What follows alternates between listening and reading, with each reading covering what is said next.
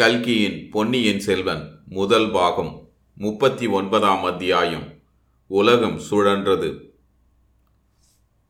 முதிய பிராயத்தில் தாம் கல்யாணம் செய்து கொண்டது பற்றி பலர் பலவிதமாக பேசிக்கொள்கிறார்கள் என்பதை பழுவேட்டரையர் அறிந்திருக்கிறார்.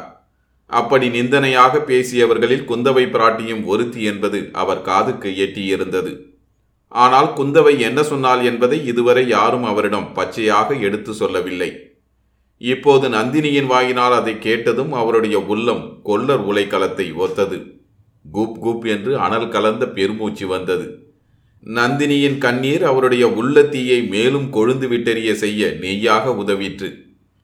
என் கண்ணே, அந்த சண்டால பாதகி அப்படியா சொன்னால்? என்னை கீழையர்மை மாடு என்றா சொன்னால்? இருக்கட்டும், அவளை அவளை என்ன செய்கிறேன் பார். எருமை மாடு அள்ளிக்கொடியை காலில் வைத்து நசுக்குவது போல் நசுக்கி எறிகிறேன் பார். இன்னும் அவளை அவளை என்று பழுவேட்டரையர் கோபாவேசத்தினால் பேச முடியாது தத்தளித்தார். அவர் முகம் அடைந்த கோர சொரூபத்தை வர்ணிக்க முடியாது. நந்தினி அவரை சாந்தப்படுத்த முயன்றாள். அவருடைய இரும்பு கையை தன் பூவையொத்த கரத்தினால் பற்றி விரல்களோடு விரல்கள் இணைத்து கோத்து கொண்டாள். நாதா, எனக்கு நேர்ந்த அவமானத்தை தாங்கள் பொறுக்க மாட்டீர்கள் என்பது எனக்கு தெரியும். ஆனால் மத்தகஜத்தின் மண்டையை பிளந்து இரத்தத்தை குடிக்கும் வலிமையுள்ள சிங்கம் கேவலம் ஒரு பூனையின் மீது பாய முடியாது. குந்தவை ஒரு பெண் பூனை, ஆனால் பெரிய மந்திரக்காரி. மாயமும் மந்திரமும் செய்துதான் எல்லோரையும் அவள் இஷ்டம் போல் ஆட்டி வைத்து கொண்டிருக்கிறாள். இந்த சோழ ராஜ்யத்தையே ஆட்டி வைத்து கொண்டிருக்கிறாள். அவளுடைய மந்திரத்தை மாற்று மந்திரத்தால் தான் வெல்ல வேண்டும். தங்களுக்கு விருப்பமில்லாவிட்டால் சொல்லிவிடுங்கள். இன்றைக்கே நான் இந்த மாளிகையை விட்டு வெளியேறுகிறேன் என்று கூறி மீண்டும் விம்மினாள். பழுவேட்டரையரின் கோப வெறி தணிந்தது. மோக வெறி மிகுந்தது. வேண்டாம் வேண்டாம், ஆயிரம் மந்திரவாதிகளை வேண்டுமானாலும் அழைத்து வைத்துக்கொள். நீ போக வேண்டாம். என் உயிர் அணையவள் நீ. அணையவள் என்ன, என் உயிரே நீதான். உயிர் போய்விட்டால் அப்புறம் இந்த உடம்பு என்ன செய்யும்? இப்போதே என்னை நீ விலக்கி வைத்திருப்பது என்னை உயிரோடு வைத்துக் கொள்கிறது. இத்தனை மந்திரம் தெரிந்து வைத்திருக்கிறாயே, எனக்கு ஒரு மந்திரம் சொல்லி தரக்கூடாதா என்றார். நாதா, தங்கள் கையில் வாளும் வேலும் இருக்கும்போது மந்திரம் எதற்கு? பேதை பெண்ணாகிய என்னிடம் விட்டுவிடுங்கள் மாய மந்திரங்களை. தங்களுக்கு எதற்கு மாயமும் மந்திரமும் என்றாள் நந்தினி. கண்ணே, நீ உன் பவழவாய் திறந்து நாதாய் என்று அழைக்கும் போதே என் உடம்பு சிலிர்க்கிறது. உன் பொன்முகத்தை பார்த்தால் என் மதி சுழல்கிறது. என் கையில் வாளும் வேலும் இருப்பது உண்மைதான். அதையெல்லாம் போர்க்களத்தில் பகைவர்களை தாக்குவதற்கு உபயோகிப்பேன். ஆனால் அந்த ஆயுதங்களை வைத்துக்கொண்டு இந்த கொடிமண்டபத்தில் என்ன செய்வேன்? மன்மதனுடைய பானங்களுக்கு எதிர்பானம் என்னிடம் ஒன்றும் இல்லையே, உன்னிடமல்லவாய் இருக்கிறது. எனக்கு மந்திரம் எதற்கா என்று கேட்கிறாய்? என் உடலையும் உயிரையும் ஓயாமல் எரித்து கொண்டிருக்கிறதே, அந்த தீயை தணிப்பதற்காகத்தான். அதற்கு ஏதாவது மந்திரம் உனக்கு தெரிந்தால் சொல்லு. இல்லையென்றால் உன் பூமேனியை தொட்டு மகிழும் பாக்கியத்தை எனக்கு கொடு. எப்படியாவது என் உயிரை காப்பாற்று.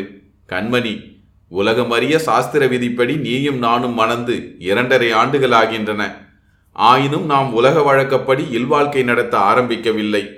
விரதம் என்றும் நோன்பு என்றும் சொல்லி என்னை ஒதுக்கியே வைத்து கொண்டிருக்கிறாய். கரம் பிடித்து மணந்து கொண்ட கணவனை வாட்டி வதைக்கிறாய். அல்லது ஒரு வழியாக எனக்கு உன் கையினால் விஷத்தை கொடுத்து கொன்றுவிடு.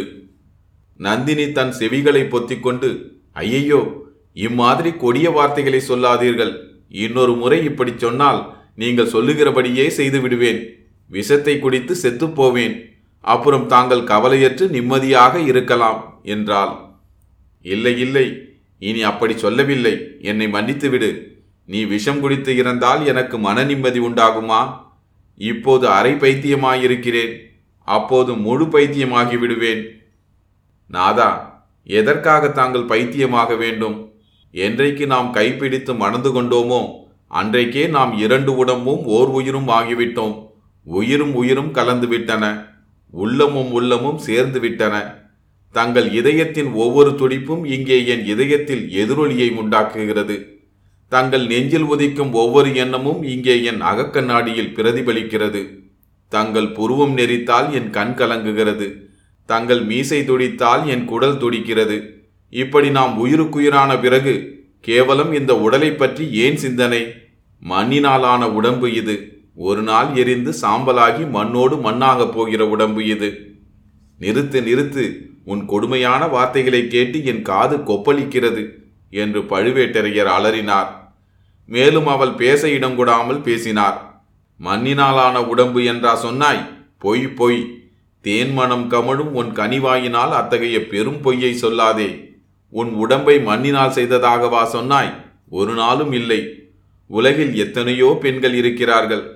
அவர்களையெல்லாம் பிரம்மதேவன் மண்ணினாலும் செய்திருக்கலாம், கல்லினாலும் செய்திருக்கலாம், சுண்ணாம்பினாலும் செய்திருக்கலாம், கரியையும் சாம்பலையும் கலந்தும் செய்திருக்கலாம்.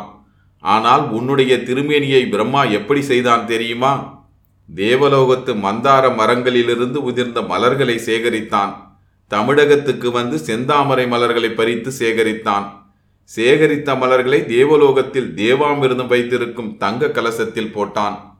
அமுதமும் மலர்களும் ஊறி கலந்து ஒரே குழம்பான பிறகு எடுத்தான். அந்த குழம்பில் வெண்ணிலா கிரணங்களை ஊட்டினான். பண்டை தமிழகத்து பாணர்களை அழைத்து வந்து யாழ் வாசிக்கச் சொன்னான். அந்த யாழின் இசையையும் கலந்தான். அப்படி ஏற்பட்ட அற்புதமான கலவையினால் உன் திருமேனியை படைத்தான் பிரம்மதேவன். நாதா, ஏதோ பிரம்மாவுக்கு பக்கத்தில் இருந்து பார்த்தவரை போல் பேசுகிறீர்களே. இந்த வர்ணனைகளுக்கெல்லாம் நான் ஒருத்திதானா ஆகப்பட்டேன்? தங்களுடைய அந்தப்புறத்தில் எவ்வளவோ பெண்ணரசிகள் இருக்கிறார்கள். ராஜகுலங்களில் பிறந்தவர்கள் எத்தனையோ நீண்ட காலமாக அவர்களுடன் இல்லறம் நடத்தி இருக்கிறீர்கள். என்னை தாங்கள் பார்த்து இரண்டரை ஆண்டுகள் தான் ஆகிறது என்று நந்தினி சொல்வதற்குள் பழுவேட்டரையர் குறுக்கிட்டார். அவருடைய உள்ளத்தில் பொங்கிக் கொண்டிருந்த உணர்ச்சி வெள்ளத்தை வார்த்தைகளின் மூலமாகவாவது வெளிப்படுத்திவிட விரும்பினார் போலும். அவரை பற்றி எரித்த தாபத்தியை சொல்மாரியினால் நனைத்து அணைக்க முயன்றார் போலும். நந்தினி, என் அந்தப்புறத்து மாதர்களை பற்றி சொன்னாய். பழமையான பழுவூர் மன்னர் குலம் நீடித்து வளர வேண்டும் என்பதற்காகவே அவர்களை நான் மணந்தேன். அவர்களில் சிலர் மலடிகளாகி தொலைந்தார்கள், வேறு சிலர் பெண்களையே பெற்றளித்தார்கள். கடவுள் அருள் அவ்வளவுதான் என்று மன நிம்மதியடைந்தேன். பெண்களின் நினைவையே வெகுகாலம் விட்டொழித்திருந்தேன். இராஜாங்க காரியங்களே என் கவனம் முழுவதையும் கவர்ந்திருந்தன. சோழ ராஜ்யத்தின் மேன்மையைத் தவிர வேறு எந்த நினைவுக்கும் இந்த நெஞ்சில் இடம் இருக்கவில்லை. இப்படி இருக்கும்போதுதான் பாண்டியர்களோடு இறுதி பெரும் யுத்தம் வந்தது. வாலிப பிராயத்து தளபதிகள் பலர் இருந்த போதிலும் என்னால் பின்தங்கி இருக்க முடியவில்லை. நான் போர்க்களம் சென்றிராவிட்டால் அத்தகைய மாபெரும் வெற்றி கிடைத்தும் இராது. பாண்டியர் படையை அடியோடு நாசம் செய்து மதுரையில் வெற்றி கொடி நாட்டிய பிறகு கொங்கு நாடு சென்றேன். அங்கிருந்து அகண்ட காவேரி கரையோடு திரும்பி வந்து கொண்டிருந்தேன். வழியில் காடு அடர்ந்த ஓர் இடத்தில் உன்னை கண்டேன். முதலில் நீ அங்கு நிற்கிறாய் என்பதை என்னால் நம்பவே முடியவில்லை. கண்ணை மூடி மூடி திறந்து பார்த்தேன். அப்போதும் நீ நின்றாய். நீ வனதேவதையாக இருக்க வேண்டும், அருகில் சென்றதும் மறைந்து விடுவாய் என்று எண்ணிக்கொண்டு நெருங்கினேன். அப்போதும் நீ மறைந்து விடவில்லை. புராண கதைகளிலே சொல்லியிருப்பது போல் சொர்க்கத்திலிருந்து சாபம் பெற்று பூமிக்கு வந்த தேவ கன்னிகை அல்லது கந்தர்வ பெண்ணாயிருக்க வேண்டும், மனித பாஷை உனக்கு தெரிந்திராது என்று எண்ணிக்கொண்டு, பெண்ணே நீ யார் என்று கேட்டேன். நீ நல்ல தமிழில் மறுமொழி கூறினாய். நான் அனாதை பெண், உங்களிடம் அடைக்கலம் புகுந்தேன், என்னை காப்பாற்றுங்கள் என்றாய். உன்னை பல்லக்கில் ஏற்றி அழைத்து கொண்டு வந்தபோது என் மனம் எண்ணாததெல்லாம் எண்ணியது. உன்னை எங்கேயோ எப்போதோ முன்னம் பார்த்திருப்பது போல தோன்றியது. ஆனால் நினைத்து நினைத்து பார்த்தும் எங்கே என்று தெரியவில்லை. சற்றென்று என் மனத்தை மூடியிருந்த மாயத்திரை விலகியது. உண்மை உதயமாயிற்று. உன்னை இந்த ஜென்மத்தில் நான் முன்னால் பார்த்ததில்லை, ஆனால் முந்தைய பல பிறவிகளில் பார்த்திருக்கிறேன் என்பது தெரிந்தது. அந்த பூர்வ ஜென்மத்தின் நினைவுகள் எல்லாம் மோதிக்கொண்டு வந்தன. நீ அகலிகையாக இந்த உலகில் பிறந்திருந்தாய். அப்போது நான் தேவேந்திரனாக இருந்தேன். சொர்க்கலோக ஆட்சியை துறந்து ரிஷி சாபத்துக்கும் துணிந்து உன்னை தேடிக்கொண்டு வந்தேன். பிறகு நான் சந்தனு மகாராஜனாக பிறந்திருந்தேன். கங்கை கரையோடு வேட்டையாட செல்கையில் உன்னை கண்டேன். பூலோக பெண்ணை போல் உருக்கொண்டிருந்த கங்கையாகிய உன்னை காதலித்தேன். பிறகு ஒரு காலத்தில் காவேரி பூம்பட்டினத்தில் நான் கோவலனாய் பிறந்தேன். நீ கண்ணகியாய் அவதரித்திருந்தாய். என் அறிவை மறைத்த மாயையினால் உன்னை சில காலம் மறந்திருந்தேன். பிறகு மாயத்திரை விலகிற்று. உன் அருமையை அறிந்தேன். மதுரை நகருக்கு அழைத்துச் சென்றேன். வழியில் உன்னை ஆயர்குடியில் விட்டுவிட்டு சிலம்பு விற்கச் சென்றேன். வஞ்சகத்தினால் உயிரை இழந்தேன். அதற்கு பழிக்கு பழியாக இந்த பிறவியில் மதுரை பாண்டியன் குலத்தை நாசம் செய்துவிட்டு திரும்பி வரும்போது உன்னை கண்டேன். பல நூறு ஆண்டுகளுக்கு முன்பு பிரிந்த கண்ணகி நீதான் என்பதை உணர்ந்தேன். இப்படி பழுவேட்டரையர் முற்பிறவி கதைகளை சொல்லிக் கொண்டு வந்தபோது நந்தினி அவர் முகத்தை பார்க்காமல் வேறு திசையை நோக்கி கொண்டிருந்தாள். அதனால் அவள் முகத்தில் அப்போது தோன்றிய பாவ வேறுபாடுகளை பழுவேட்டரையர் கவனிக்கவில்லை. கவனித்திருந்தால் அவர் தொடர்ந்து பேசியிருப்பாரா என்பது சந்தேகம்தான். மூச்சு விடுவதற்காக அவர் சற்று நிறுத்திய போது நந்தினி அவரை திரும்பி பார்த்து, நாதா, தாங்கள் கூறிய உதாரணங்கள் அவ்வளவு பொருத்தமாயில்லை. எல்லாம் கொஞ்சம் அவசகுணமாகவே இருக்கின்றன. வேண்டுமானால் தங்களை மன்மதன் என்றும் என்னை ரதி என்றும் சொல்லுங்கள் என்று முன்போல் முகமலர்ந்து புன்னகை செய்தாள். பழுவேட்டரையரின் முகமும் அப்போது மகிழ்ச்சியினாலும் பெருமையினாலும் வளர்ந்து விளங்கியது. எவ்வளவு அவலட்சணமான மனிதனாயினும் தான் காதலித்த பெண்ணினால் மன்மதன் என்று அழைக்கப்பட்டால் குதூகலப்படாதவன் யார்? என்றாலும் தற்பெருமையை விரும்பாதவர் போல் பேசினார்.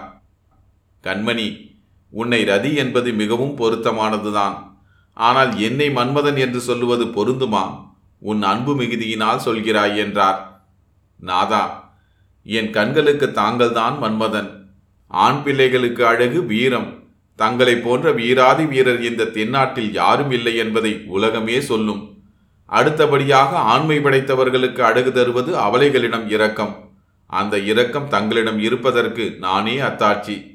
இன்ன ஊர் இன்ன குலம் என்று தெரியாத இந்த ஏழை அனாதை பெண்ணை தாங்கள் அழைத்து வந்து அடைக்கலம் அளித்தீர்கள். இணையில்லாத அன்பையும் ஆதரவையும் என் பேரில் சொரிந்தீர்கள். அப்படிப்பட்ட தங்களை நான் வெகுகாலம் காத்திருக்கும்படி செய்ய மாட்டேன். என்னுடைய விரதமும் நோன்பும் முடியும் காலம் நெருங்கிவிட்டது என்றாள். கண்மணி, என்ன விரதம் என்ன நோன்பு என்பதை மட்டும் தெளிவாக சொல்லிவிடு.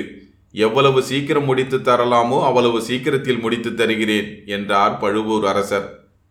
தன்னை காட்டிலும் மன்மதன் வேறு இல்லை என்று எண்ணியிருக்கும் இந்த சுந்தர சோழருடைய சந்ததிகள் தஞ்சை சிம்மாசனத்தில் ஏறக்கூடாது. தற்பெருமை கொண்டு அந்த குந்தவையின் கர்வத்தை ஒடுக்க வேண்டும். நந்தினி, அந்த இரண்டு காரியங்களும் நிறைவேறிவிட்டதாகவே நீ வைத்துக் கொள்ளலாம்.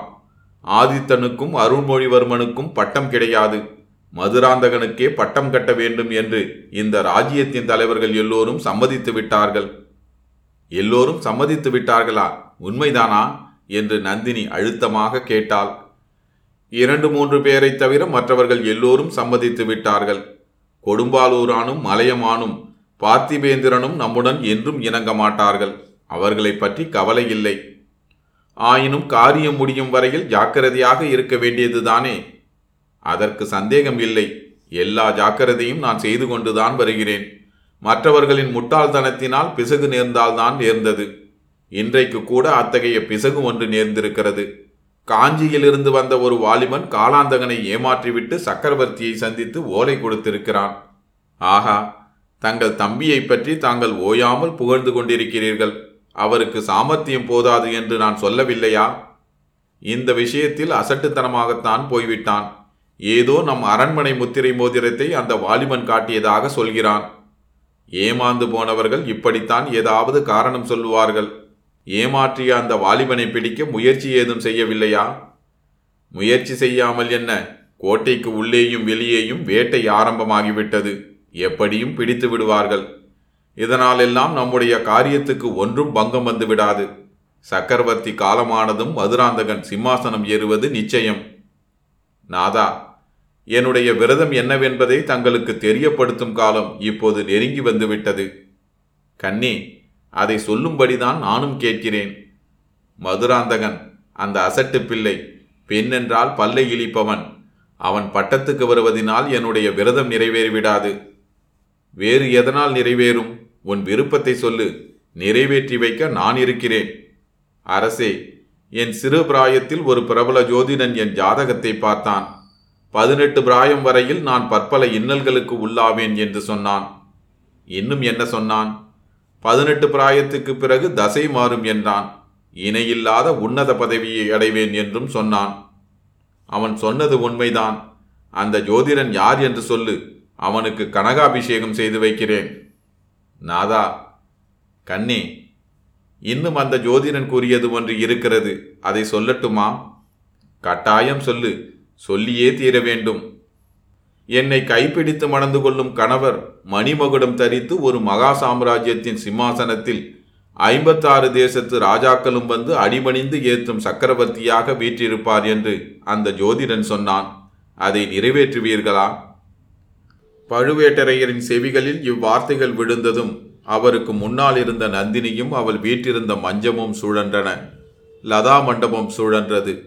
அந்த மண்டபத்தின் தூண்கள் சுழன்றன. எதிரே இருந்த இருளடர்ந்த தோப்பு சுழன்றது. நிலாக்கதிரில் ஒளிர்ந்த மர உச்சிகள் சுழன்றன. வானத்து நட்சத்திரங்கள் சுழன்றன. இருபுறத்து மாளிகைகளும் சுழன்றன. உலகமே சுழன்றது.